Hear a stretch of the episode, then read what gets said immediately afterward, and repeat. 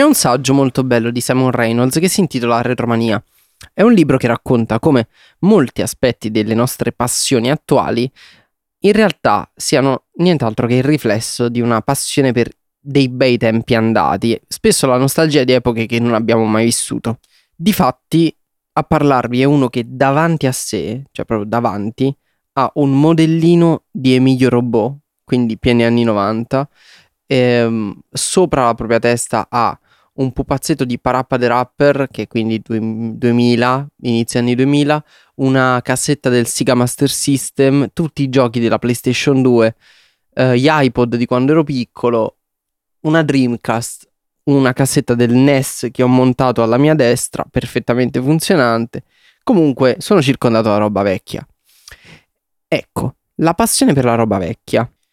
E così le citazioni degli anni 80, degli anni 90, degli anni zero, perché ormai per noi anche quelli sono diventati revival. Le trasmissioni televisive che raccontano questi bei tempi andati hanno degli ascolti assurdi. Un esempio ne è Teche Teche Te, ma tra le cose per cui la nostalgia ha preso tantissimo piede, anche grazie come sta succedendo spesso negli ultimi anni a Stranger Things, tornano di moda le musicassette, tornano di moda nei filtri di Instagram, nelle grafiche, nelle citazioni degli anni 80, le videocassette. Se la videocassetta è di per sé una madrelena del passato, una cosa che è arrivata anche qualche anno dopo le videocassette, cioè che è durata qualche anno in più, è il videonoleggio.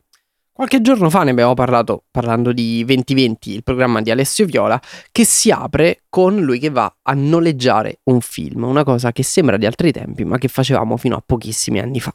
C'era un blockbuster in ogni città, c'era sempre un negozietto più piccolo che non era un blockbuster, ma che noleggiasse i DVD con quella macchinetta strana col touchscreen che poi sparava fuori queste custodie con il buco e con il codice a barre vedere un film, guardare il DVD, riportarlo indietro, prenderne un altro e così via, creando delle vere e proprie grandi culture cinematografiche senza spendere un capitale per comprare tutti i film. Pensandoci, il videonoleggio ha di fatto cambiato la storia dell'audiovisivo anche in un altro fattore, perché se ci pensiamo, Netflix, la più grande azienda produttrice di audiovisivi, al momento la killer app dal punto di vista della produzione di cinema e di serie tv era un videonoleggio. Netflix nasce come una alternativa a blockbuster per corrispondenza. Tu aprivi il sito, sceglievi i film, ti arrivavano i DVD a casa, li guardavi, li rispedivi con un abbonamento mensile di 9,99$.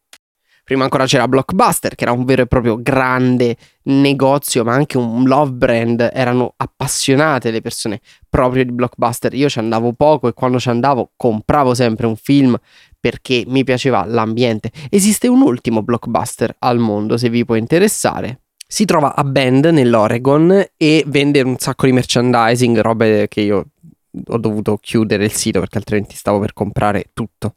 Una frase ricorrente di blockbuster o in generale dei videonoleggi, soprattutto in America, era Be kind, rewind, ovvero sii gentile, torna indietro la cassetta, cioè rimettila dall'inizio perché poi la restituisci, il prossimo stronzo che la prende se la trova a metà e invece almeno rewindala all'inizio. Be Kind Rewind è anche il titolo di un bellissimo film che è una celebrazione dell'amore per il cinema, un film di Michel Gondry. Michel Gondry storico regista di videoclip, ma anche regista di altri capolavori eh, come The Eternal Sunshine of the Spotless Mind. Tra l'altro ci lamentiamo che Eternal Sunshine of the Spotless Mind è stato tradotto con Se mi lasci di cancello, Behind Rewind è stato tradotto in italiano con Gli acchiappa film. Se vogliamo aggiungere anche un'altra nota di capolavoro alla carriera di eh, Michel Gondry, io segnalo Kidding, una serie con eh, Jim Carrey che magari l'aggiungo alla lista io delle cose che potrei consigliarvi di aggiungere alla lista. Poi, ecco, Kidding, strano che non ne abbia ancora parlato in questo podcast, ma andiamo avanti.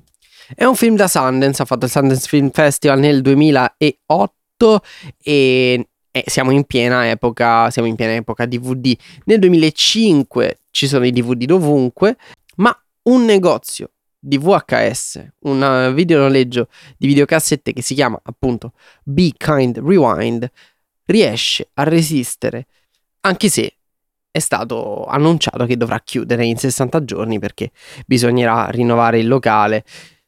La cosa importante di questo film è che c'è un commesso scemo. Il commesso scemo è interpretato da Jack Black, non il mio gatto, ma Jack Black, quello vero che Jerry McLean, Jerry McLean è scemo, ma, veramente scemo, ehm, visto che è scemo, eh, si magnetizza nel tentativo di sabotare una centrale elettrica. Viene completamente magnetizzato e quando entra nel negozio smagnetizza tutte le VHS. Di conseguenza, quando i clienti arrivano e chiedono una cassetta, la cassetta è vuota. Però loro non possono permettersi, lui e l'altro commesso un po' meno scemo, interpretato da Mos Def, non possono permettersi di dare una cassetta vuota.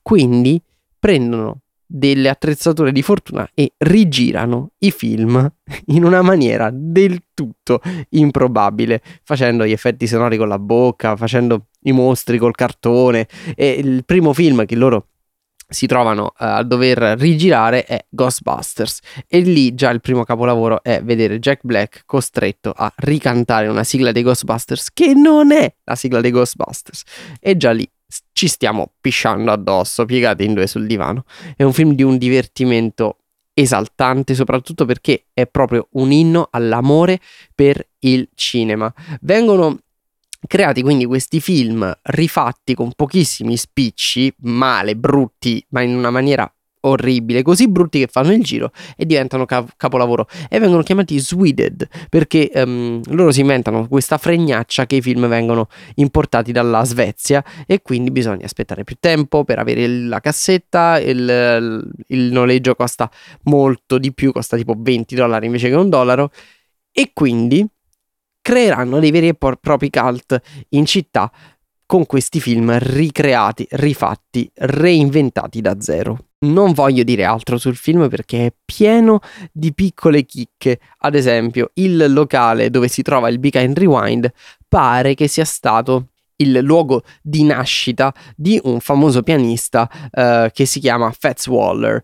Non sto qui a spiegarvi come e perché. Sul finale del film vediamo un mockumentary su Fats Waller e all'interno di questo docu- mockumentary, ovvero un finto documentario, ci sono i veri musicisti che suonavano con Fats Waller, tra cui Booker T dei Booker T and the MGs. È una cosa che mi fa impazzire tutte le volte.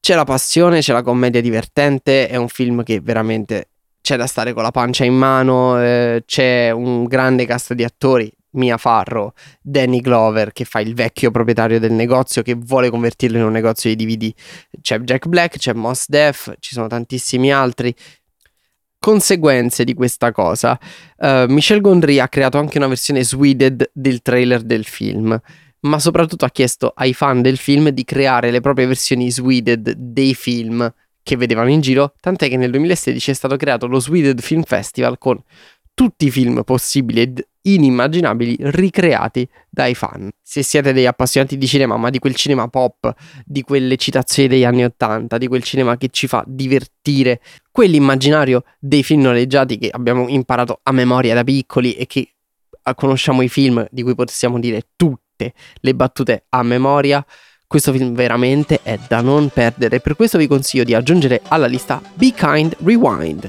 un film di Michel Gondry che trovate su Prime Video.